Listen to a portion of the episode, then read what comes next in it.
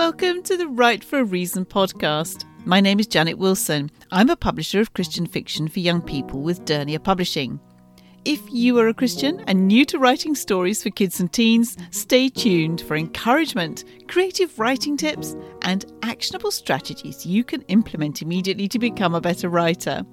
Thanks for coming over. Now let's jump straight in to today's writing tip.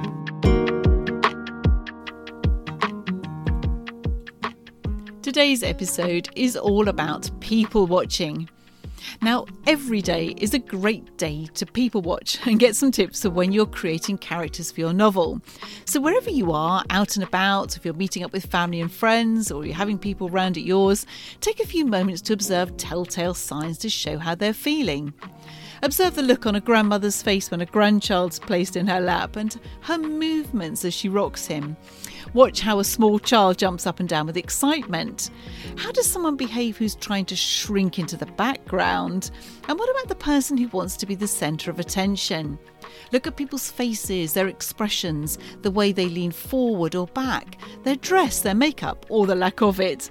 All the things that show personality and how that person is feeling at the time. If you get the chance, jot your observations down in a file or notebook, including as many details as you can remember. These will help you bring your characters to life when you get back to writing after your time out or your time with your friends. The best people to watch, of course, are the people that would be in your novel. So if you've got uh, 8 to 11s, see if you can't find some 8 to 11 year olds to watch, perhaps at church or in your own family. So thanks for listening. If you found this helpful, hop on over to writeforareason.com where you'll find lots more resources and encouragement to help you write excellent, relevant, fun novels and get them into your readers' hands.